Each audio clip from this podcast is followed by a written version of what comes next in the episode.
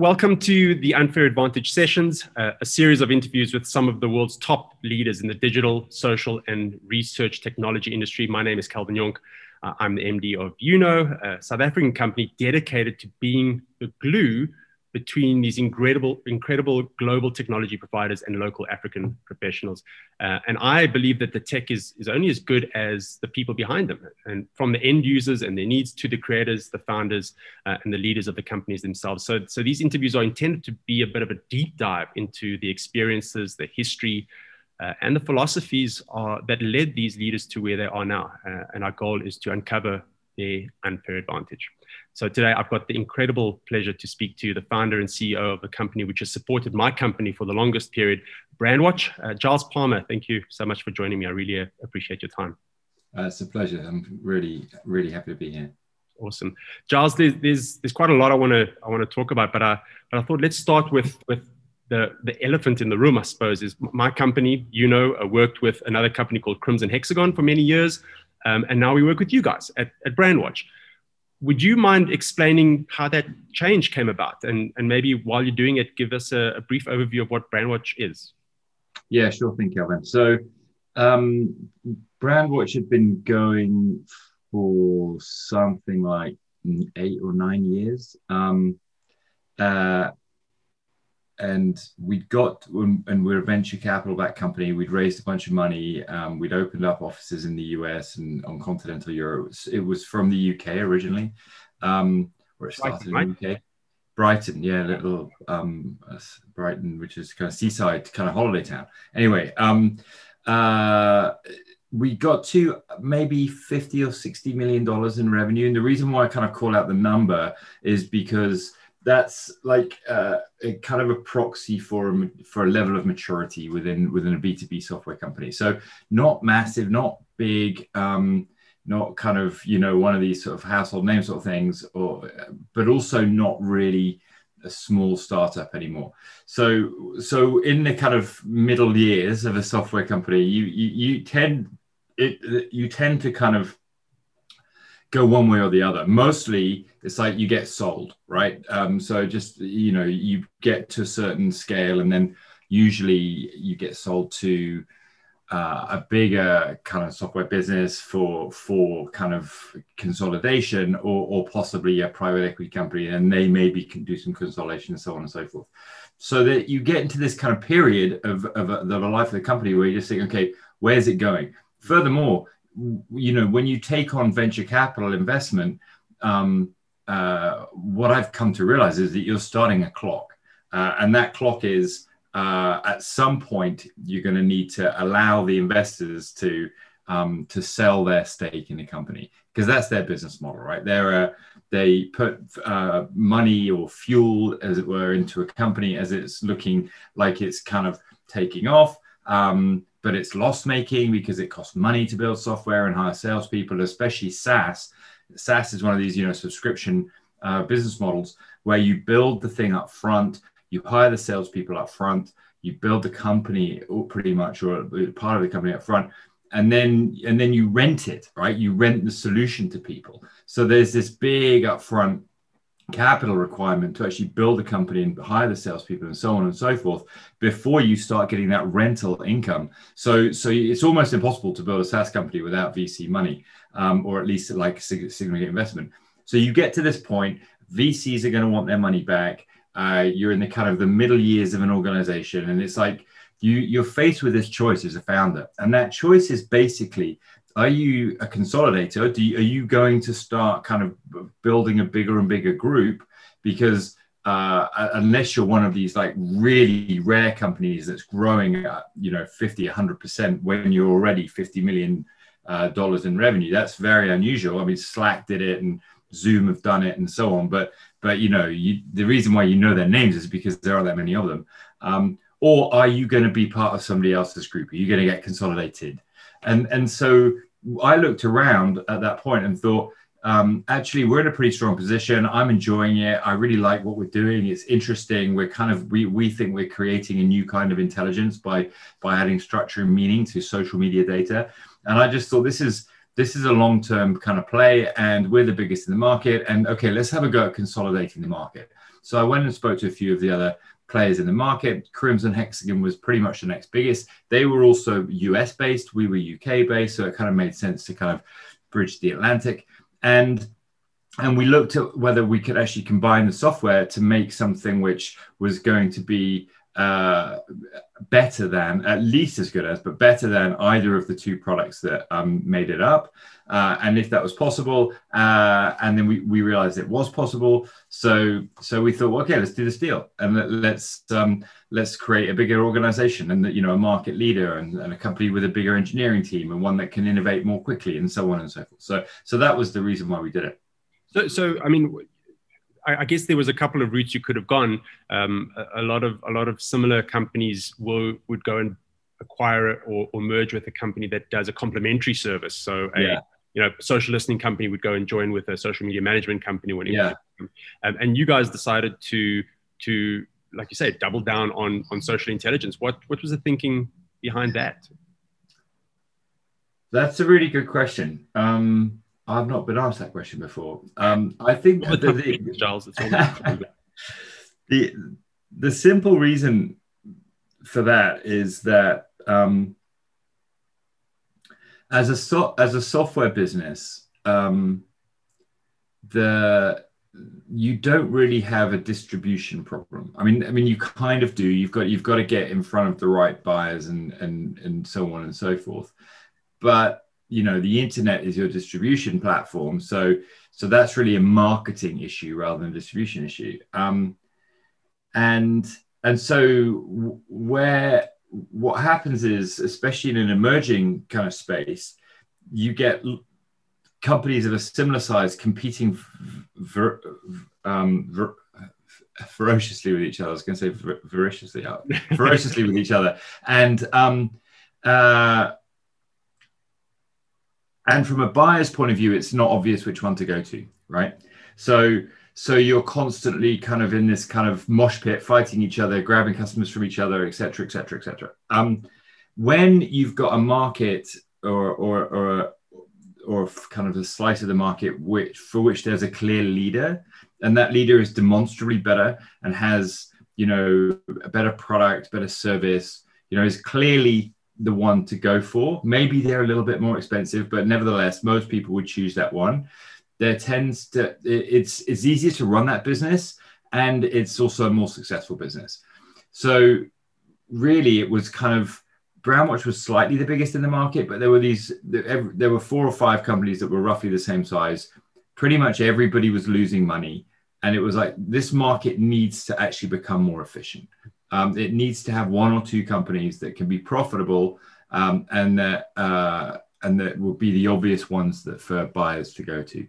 So so that was the rationale, like okay. create the number one in the market that was that was the the the right you know the right choice for most people, uh, assuming we could execute against that vision, right?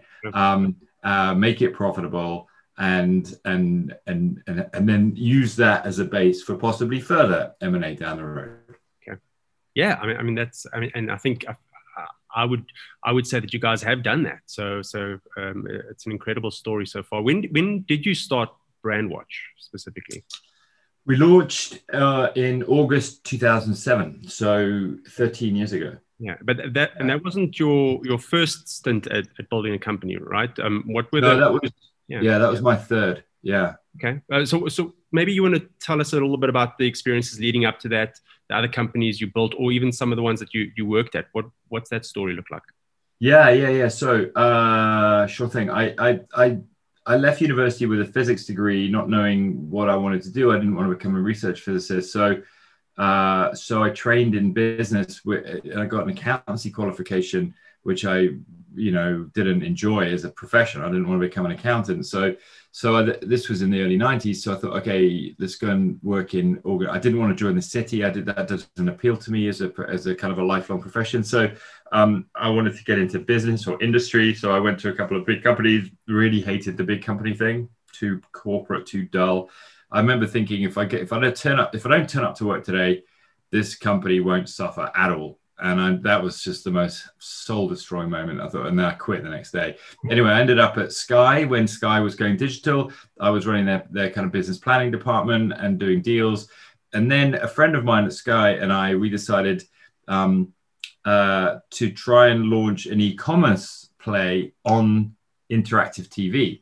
And uh, at that time, Sky needed a, um, a health and beauty site. So me and this friend Jeremy um, decided that we'll um, we'll create a health and beauty uh, startup. We called it Five Senses, and um, we hired a couple of buyers. Uh, we quit our jobs. We hired a couple of buyers. I we we uh, a, a, woman from Liberty and another woman from QVC. Um, uh, a friend of Jeremy's introduced us to um, uh, an engineer, software engineer called Steve. Um, and so the five of us uh, built this little company, Five Senses, over about three or four months. We got a deal with Sky to build this to build this uh, online.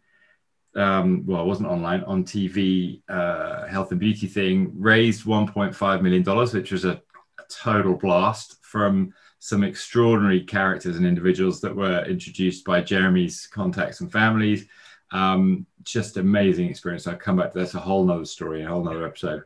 Um, and then uh, it went to the the board of Sky Interactive this deal just to get it signed off, and they said, you know, who are these people and what's their retail experience? And and the uh, CEO of Sky Interactive said, well, they um, they used to work here, um, and they want to build a kind of uh, an online um, or sorry, a, a interactive TV um, health and beauty store and they were like, well, they need more money. They need to go and raise another five million dollars, or I think it was, or maybe even ten million dollars. And and this was at the end of '99 when the when the e-commerce crash or the the the uh, you know um, the dot com bubble burst, right?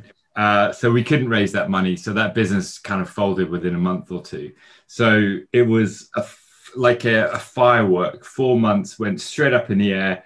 Uh, me and Jeremy put 25 grand in each and then it just came straight back down to earth like four, four months later. But it was that experience. And when we came back and told the team, um, oh, we're shutting this down um, because the deal, we didn't get the deal with Sky.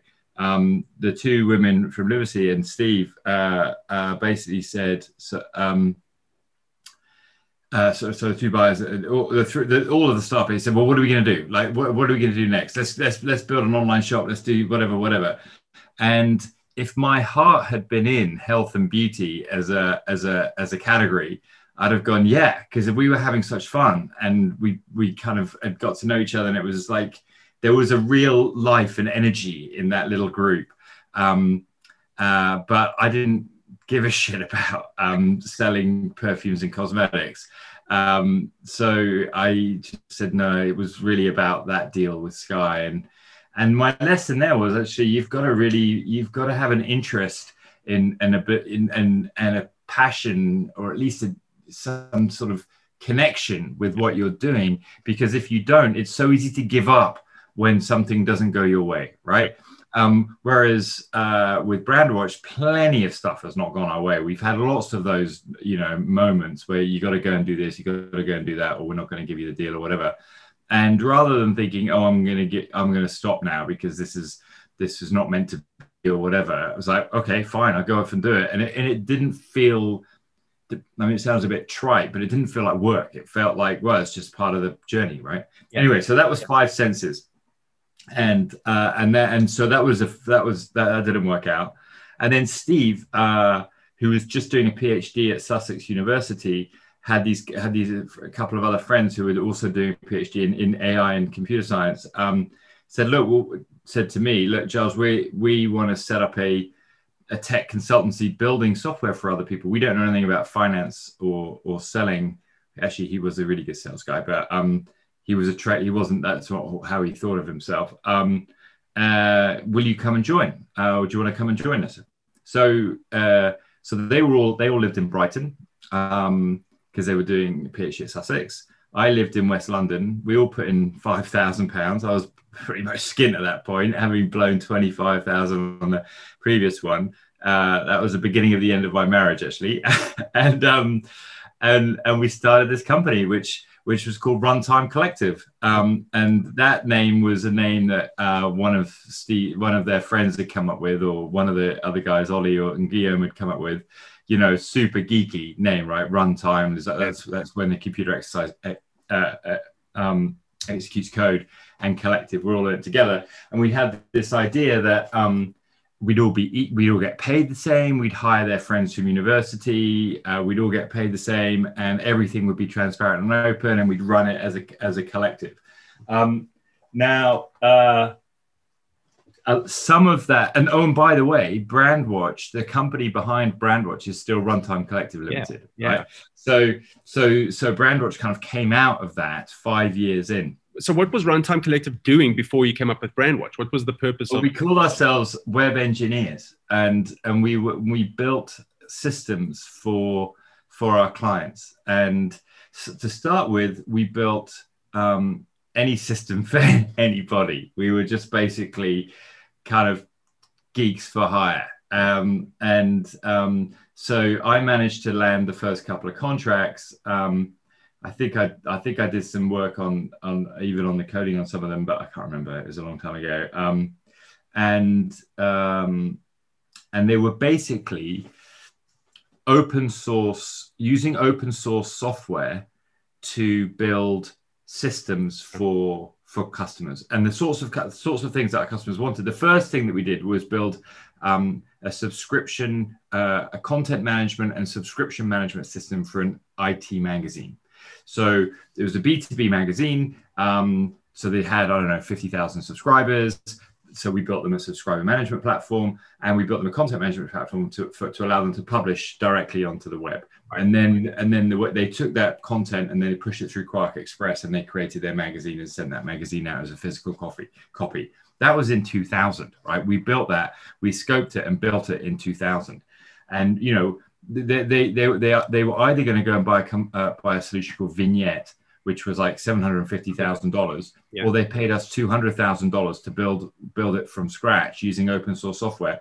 Um, and we did it. We did. We worked our we worked ourselves really hard. I mean, it was just brutal. Ollie and Guillaume in particular worked insanely hard, and um, and we shipped this thing and it and it worked. It was good, and, and it was based on this um, thing called uh, the ArsDigita Community System, which was an open source software platform that used you know database backed software with a kind of scripting layer running on a web server to um, you know to host websites and, and to push right. stuff online. So you know early early web stuff. This was 2000, right? Um, and then the next thing we built was an email uh, marketing platform, a spamming system, which thankfully isn't used anymore. Uh, then we built an online school and so on. And so we built a whole bunch of stuff. And we learned an insane amount of, uh, around how to build software, how not to build software. I used to, we discussed uh, the merits and the challenges of, on, of open source versus, you know, because this is basically the beginning of SaaS, although we didn't call it SaaS back then. And, and we weren't building once and deploying many times. We were basically implementing one system for one company, another system for another. It was online, of course, so it was sitting on web servers wherever. Actually, we we ended up buying the servers and hosting it on our servers for our customers. Um, so we went through this early stage of like kind of imagining what SaaS would look like, but we never figured out that actually if we built it once and then uh, licensed it to people like WordPress.com, for example, we could have built a content management system platform, but we we weren't we weren't mature enough or good enough to figure that out. So you, but you did it for a couple of years, right? I mean, that must be five, five years. Five I years. mean, yeah. we, we ended up like year three. I think we made three million pounds in or two and a half million pounds in revenues, and and and we were kind of like doing really well. Year four, um, I, I think we made some bad mistakes, and and I I made zero. You know, as a as a as a partner in the firm. Uh, I made apps. I made I took home zero that year, um, which was that was that yeah that was the year that um, yeah. So I went through personal yeah. challenges. My marriage fell and so on. Yeah, it's not it's not bad for a five thousand five thousand dollar was it pound investment a couple of years before. Yeah, that. yeah, yeah. Yeah. So yeah, we never we never we never raised any money. Yeah, incredible. I, I love that. How, but how, so how did how did the idea to veer into social social listening and social intelligence then uh, come about? So you, you're busy building software for other other people. What happens? What what what makes you decide that that's the direction to go in, and, and how does Brandwatch start? Well, uh, Guillaume had so of the four partners, Guillaume had gone into back into academia.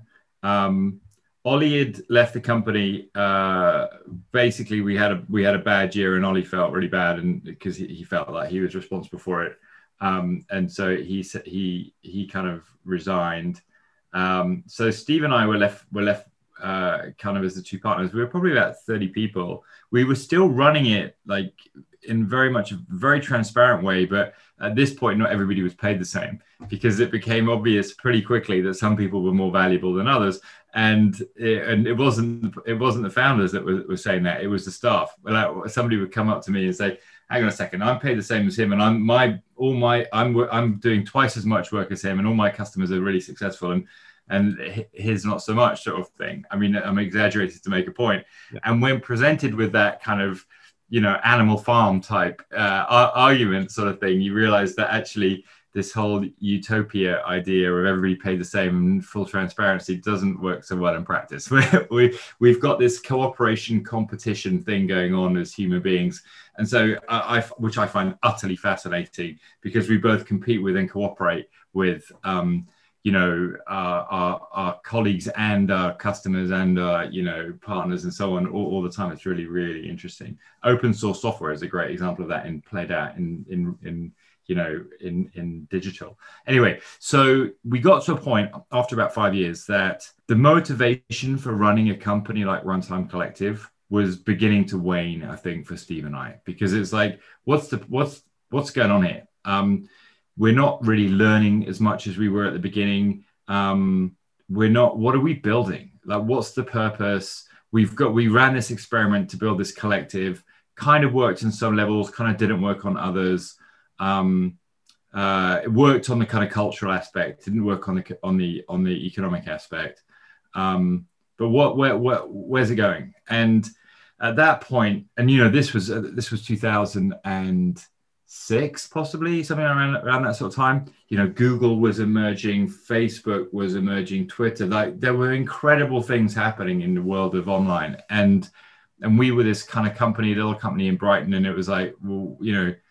Steve is an insanely smart dude, and uh, you know did go off and work for Google and then DeepMind. Um, and and I and I wanted I was a bit more ambitious than where we what we were doing so the two of us were like, you know, either we shut this down or or uh, or we pivot or something. I wanted to build a product company, so we built we built a system for a, a customer, which was the kind of beginnings of a web crawler, and uh, so I thought, you know, I had this idea of brand watch. so I thought, well, I'll, I'll take that and I'll build I'll build I'll build this brand watch thing I've got in my head. And Steve was like, well, I want to go and join Google, so so he went off and joined Google, and I built Brandwatch.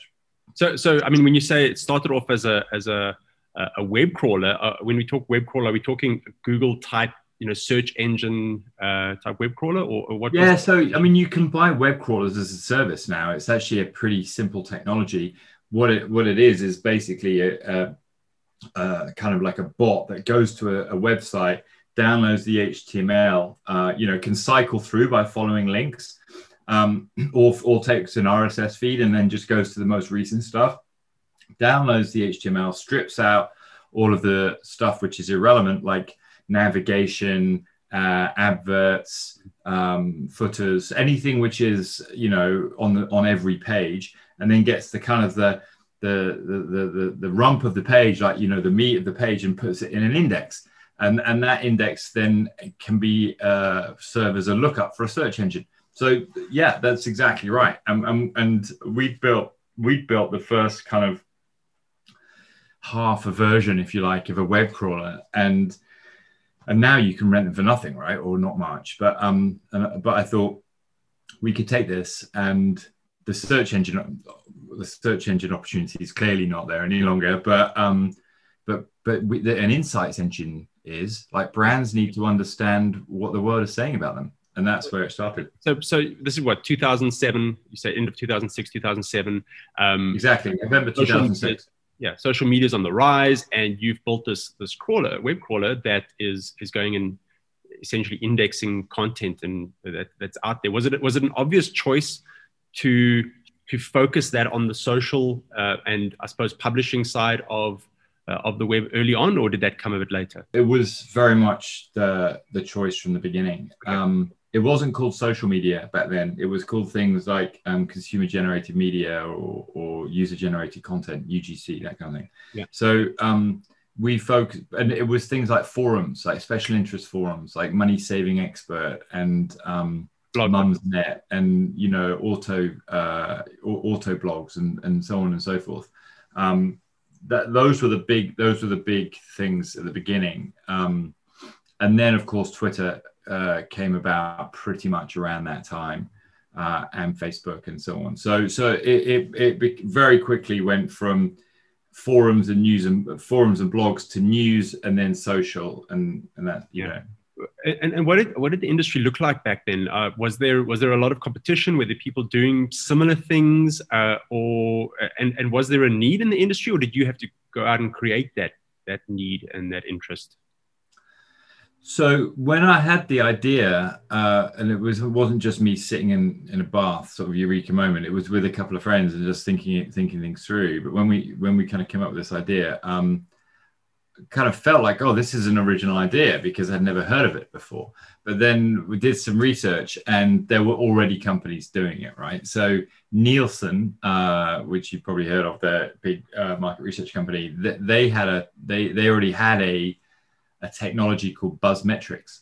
Uh, and they'd written lots of papers online around sentiment analysis and language analysis and so on. When we looked at that, we were like, oh god, you know, this is they're years ahead of us. And I remember one of our engineers saying, "Well, we'll never catch them up. Like they're years ahead of us. They've got they've, they're, they're really smart." And and and and I just thought well, we're going to give it a try. I was just uh, pig-headed. Uh, I probably didn't have a plan B, which is helpful actually. Not having a plan B is really helpful. Um, and and then there, there were a couple of other companies. There was a company called Cymfony in the US.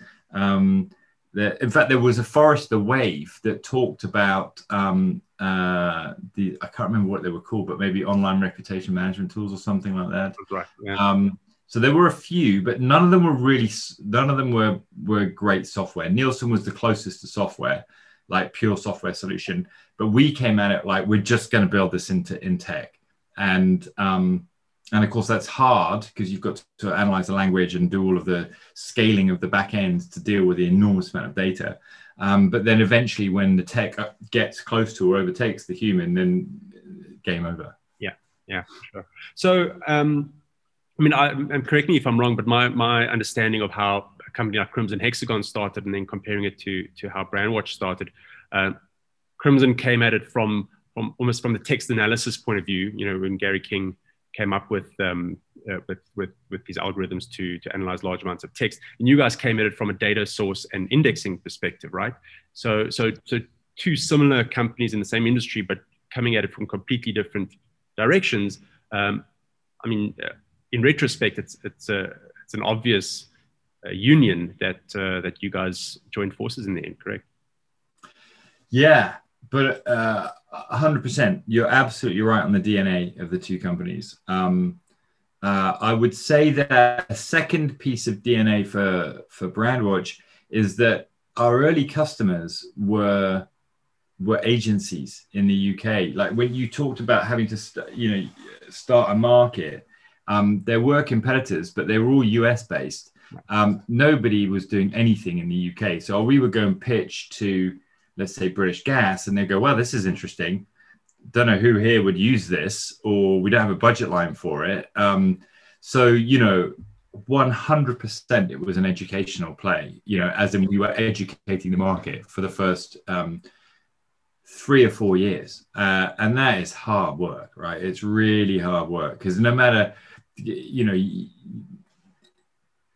you have to convince people a that they need it and then secondly that they need then they need to find the budget and it fits into their organization and so on and so forth. And and it's just really it's just really really tough. Unless there's an obvious swap out and the software is as good as the the humans which um, uh, there wasn't at the time. Anyway the the early uh, adopters for Brandwatch were agencies, digital agencies in in London uh, in particular, um, and they had a, a, a, vast number of needs. So they so their their customers had these different use cases. They were different languages, different um, industries. So we had so it was very quickly into the evolution of Brandwatch. We we realized that we needed to build flexibility into the user experience. So the users needed to be able to use these tools to actually do lots of different tasks. So that's why even today, Brandwatch feels a little bit like a kind of Swiss Army knife, hmm. um, uh, which is a, blessing and a curse. It's a blessing in that once you know how to use it, you can use it for everything. Um, but if you don't know how to use it, it's like, whoa, this is like all I want to do is this one thing, and then I've got all of these like other blades. That what are these other blades? Um, so you know that's one thing that we're looking to solve actually in 2021. Okay. Uh, so yeah, so, so. and that, that, that, it's fascinating that um, uh, you know how, how you guys kind of got to this point where, where I think you are now being able to solve all three of those things at the same time. Um, but but it's been a journey. Do you remember what that first big deal was? That uh, you know you said agencies, but but was there one big deal that really stood out for you that you just thought this is the client that uh, is going to help take us into the future?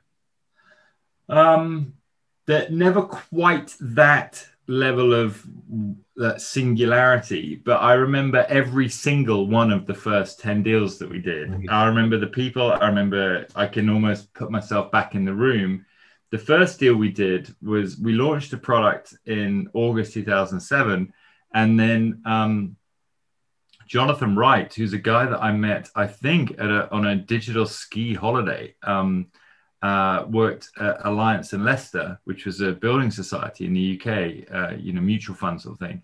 And um, and I pitched it to him, and he said, "Yeah, we, we, will we'll buy a subscription. We want to track, um, in particular, these kind of financial forums uh, for mentions of, of of our product of these products that we've got and this new product that we're launching, which I think was called Premier Twenty One. It was an account that was aimed at twenty one year olds." Um, and so they paid us fifteen hundred pounds, one thousand five hundred pounds a month for access to all of the the whole system. Um, and they were our first customer. And I, am not even sure he knows that actually. Um, uh, you don't tell your first customer that, oh, by the way, you're our first customer, because uh, because you think that they'll be like, what? Uh, I thought you were much more significant than you are, sort of thing. Cool. So there's this kind of moment where you just want to kind of give him a hug and say thank you for being our first customer. But you, we'll, we'll tag him in the link. Say that yeah yeah i think i think now i would like i'm older and like you know more gnarly and, and I, i'd be like you know what? You're our first customer. You are you're the pioneer. You're the genius that saw this before anybody else. There's ways of turning it around right? Yeah exactly. um, anyway um, i've never actually get uh, where, where, uh, when we have some when we ipo the company i will find jonathan and send him a, a bottle of whiskey. Anyway so that was the first one but but then we didn't we didn't make our second sale for four months. So that was really, and we were running out of money. So I managed to raise a, a second uh, kind of significant seed round, like half a million pounds, um, during the period between making our first and second sale, which uh, was a miracle, actually, um, or at least uh, it was um, fortunate, fortuitous. So then, with the second sale was an an agency. Um, uh, an organization called Market Sentinel, run by a guy that became a really good friend of mine, Mark Rogers, and his brother Simon. Um, and that was a reason they looked at our products and said, "This is exactly what we've been wanting." Uh, and and that was so good when you hear something like that. Yeah, they were paying us a couple of thousand a month. Um, and then there was a company in in in Brighton, an agency in Brighton called Spannerworks. It was our third customer. But the one the one that actually stands out for to to answer your question was when um, a London media agency paid us £7,500 a month. and that was in March 2008. So uh, nine months after we launched, £7,500 a month. We were like, holy shit. Like that's so much money for us. Like it was, re- I mean, that's still a big, you know, a decent deal for, for Brandwatch. Um, and that would, I remember thinking at that moment, if somebody's prepared to pay us that amount of money, there must be, there's, there's value here. So, so Giles, I think you know a couple of years ago there was there was the I mean, I think there was a discussion already around uh, you know private data um, or, or, people's public private data being being used and um, maybe used in nefarious ways. And, and suddenly there was an awakening to the, the realization that uh, the stuff that they're saying online is maybe not as um, as private as they think it is. Uh, and and I think the movement started, and the Cambridge Analytica story came out, and that, that really sparked this uh, this public interest in uh, in that kind of stuff. But you know, how how does that influence the the way that you guys are, are thinking about Brandwatch and and the way that you're seeing the future of uh, of Brandwatch? Our, you know, our, our, whole industry is about understanding social and digital um, discussion. So, uh, you know, these last few years have been quite fascinating. Um, but it's going to change. You know, you know, our whole view of, of how we leverage that for for interest is going to change. How do you how do you see that um, influencing what you guys do at a, at a company like Brandwatch? Yeah, I think I, I, I probably got maybe three things to say on this. Firstly, that um, it's the use to which you put the data that's the most important thing, and that use can be for good or for or or for not so good. If you're using um, private information or or personally identifiable information to influence people's choices around elections and somehow um, kind of pseudo brainwash them, um, then obviously that's not great, right? Um, if you're using that information to better serve them, to give them more of what they want and uh, ask for, to understand them better, then you could say, well, that's perfectly good, if not not you know not just good, but that's something that we should encourage. So it's the the but how do you police the usage? Like that's really very very challenging. And once data gets out there, because it's um, free to copy, as it were. You know, digital data is is free to free as in money, as in beer to copy. Um, uh, it's uh, and, and, there's no kind of rights management attached to personal data. Um, it, it's very challenging to actually police that. So, so then you move into the next idea, which is the idea around anonymizing that data. So you take out the pers- PII, personally, personally identifiable information, and you start to look at human data, behavioral data in cohorts based on some similarity, location, age, preferences, whatever, whatever. And and of course, grouping people together into anonymized data sets is um, is challenging because you have to understand how you're doing it and so on and so forth. So, but it is it does give you safeguards against that kind of uh, um, abuse of usage.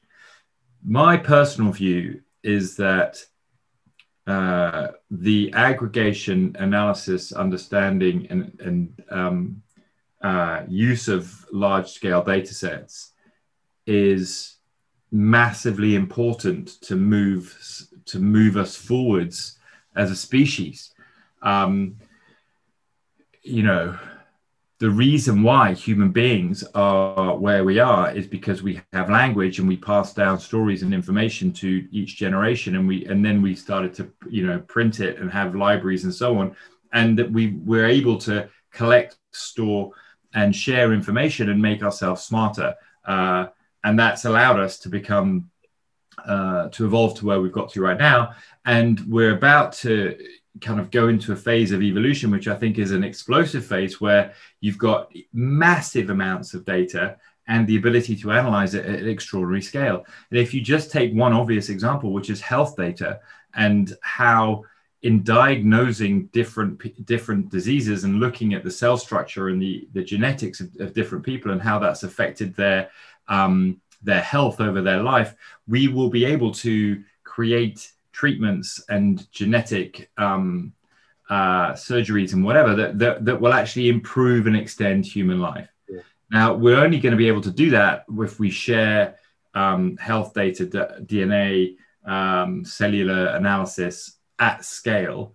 Um, but the benefits are huge, like enormous. We could double human life, lifespans within the next kind of 50 years by by by kind of getting smart with how we use our biometric data. Yeah.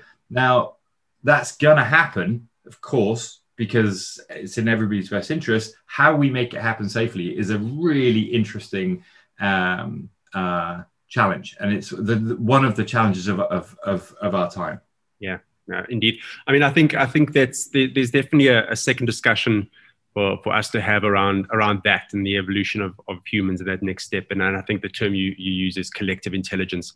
Um, incredibly fascinating stuff. So I, would love to kind of dig into that uh, in, another episode. But, Love to. Giles, thank you. Thank you so much. I, I think, you know, founding, building, and, and, running a company as successful as Brandwatch for, for 13, 14 years is such an incredible achievement, something that I strive for. Um, and I'm sure that a lot of a lot of people listening to this are going to um, take really, really valuable nuggets from it. Uh, so I appreciate your time. Um, maybe, maybe to to leave it there and, and end off with a golden nugget for for anybody trying to do something similar is there anything that you've identified maybe from a personal perspective something that that you've experienced something that you've found yourself growing as an individual through these last i guess 20 years um, of uh, of building a business that you could share something that you think has given you maybe that unfair advantage? Like there's on there's characteristics around being around anything which are which is kind of challenging that that end up being important like you know persistence and not never giving up and all those sorts of things. I totally i totally believe that. There are times when you just think well actually i think that's the secret actually you don't let yourself get into th- get into that oh i just want to give up now just like, like don't the minute you start things get hard, that's one place where you don't go to. It's almost also like um, the idea that uh, oh, well, once I've sold my company, blah blah blah. I try never to let myself think think like that because you end up in some sort of fantasy land, whereas actually you've got to deal with the reality that's in front of you. Um, I think for me, what I've done over the last five or six years, as I've got a bit older, um, is I've ended up like health, my health and mental uh, kind of de- uh, development have become. I've I've put them more first more. So uh, and actually that that's important. So I you know I work out more than I used to. I'm probably fitter than I've been for 20 or 30 years. I have a coach that I talk to that helps me kind of just stay grounded when I'm feeling like anxious or annoyed or whatever.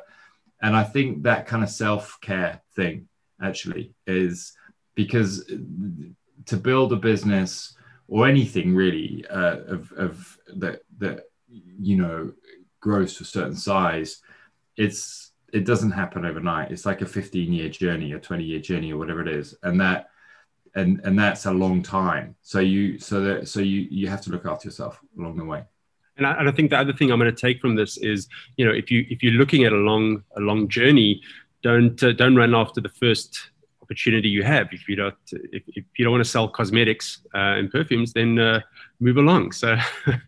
So, uh, Giles, again, thank you so much. I really appreciate your time. Uh, can't wait for all of this to be over and, and come and visit up in Brighton soon. Oh, me too. It'd be great to. I'll look forward to hosting you here, Kelvin. It'd be my absolute pleasure. Brilliant. Giles, thank you so much.